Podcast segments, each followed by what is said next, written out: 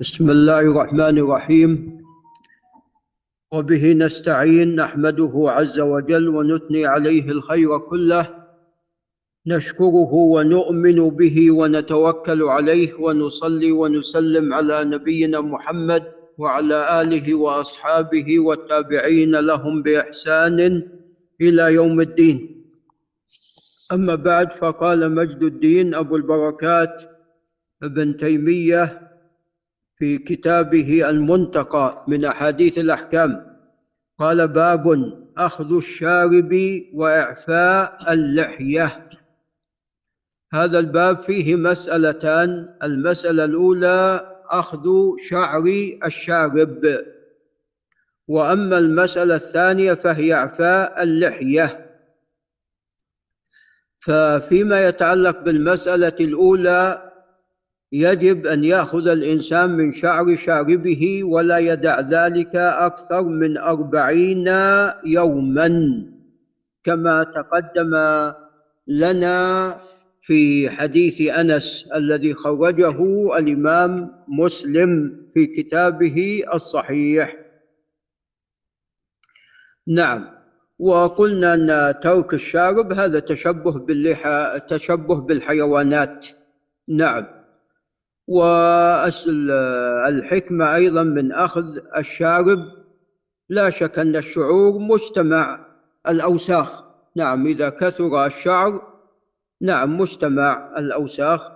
وقد أيضا عندما يشرب أو يأكل يقع شيء من شعره هذا الكثير. نعم. قال عن زيد بن أرقم رضي الله عنه قال قال رسول الله صلى الله عليه وسلم من لم يأخذ من شاربه فليس منا فإذا الأمر على الوجوب.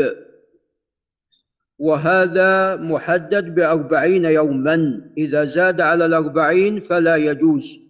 قال رواه أحمد والنسائي والترمذي وقال حديث صحيح. فهو حديث صحيح عن رسول الله صلى الله عليه وسلم. وأما المسألة الثانية وهي أعفاء اللحى فهذا واجب. يجب على الإنسان أن يعفي لحيته. كما كان رسول الله صلى الله عليه وسلم وكما أمر بذلك. فقال وعن ابي هريره رضي الله عنه قال قال رسول الله صلى الله عليه وسلم جزوا الشوارب وأوخوا اللحى. خالفوا المجوس. إذا المجوس بعكس ذلك يدعون شواربهم ويأخذون لحاهم. نعم. فجاء الشرع بمخالفتهم وغيرهم من الكفار. وجز الشارب هو الأخذ منه كما تقدم في الرواية السابقة. نعم وهو إعفاء أو عفوا وهو الإحفاء كما سوف يأتي. قال وعن ابن عمر رضي الله عنهما عن النبي صلى الله عليه وسلم قال خالفوا المشركين وفروا اللحاء. فأمر بتوفيرها والتوفير والإعفاء هو عدم الأخذ. قال وأحفوا الشوارب. فأمر بإحفاء الشوارب وجاء في رواية أنهكوا. يعني أخذوا كثيرا من شعر الشوارب أو شعر الشارب. يقال رجل منهك إذا كان ضعيف فأضعفوه. قال متفق عليه زاد البخاري وكان ابن عمر إذا حج أو اعتمر قبض على لحيته فما فضل أخذه. هذا اجتهاد من ابن عمر رضي الله تعالى عنهما. وكان يتأول الآية وليأخذوا تفثهم كان يتأولها بذلك.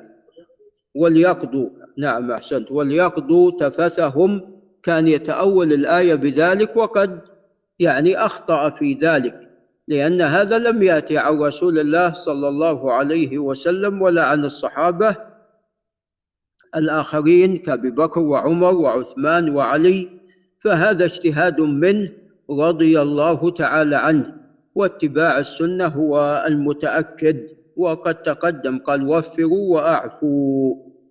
نعم. قال وقال باب كراهية نتف الشيب. نعم.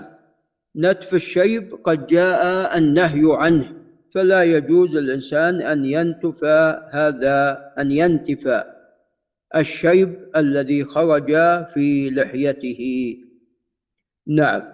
قال عن عمرو بن شعيب وهو بن محمد بن عبد الله بن عمرو بن العاص قال عن أبيه شعيب بن محمد قال عن جده عبد الله بن عمرو بن العاص رضي الله عنهما أن النبي صلى الله عليه وسلم قال لا تنتف الشيب فنهى عن نتف الشيب عليه الصلاة والسلام.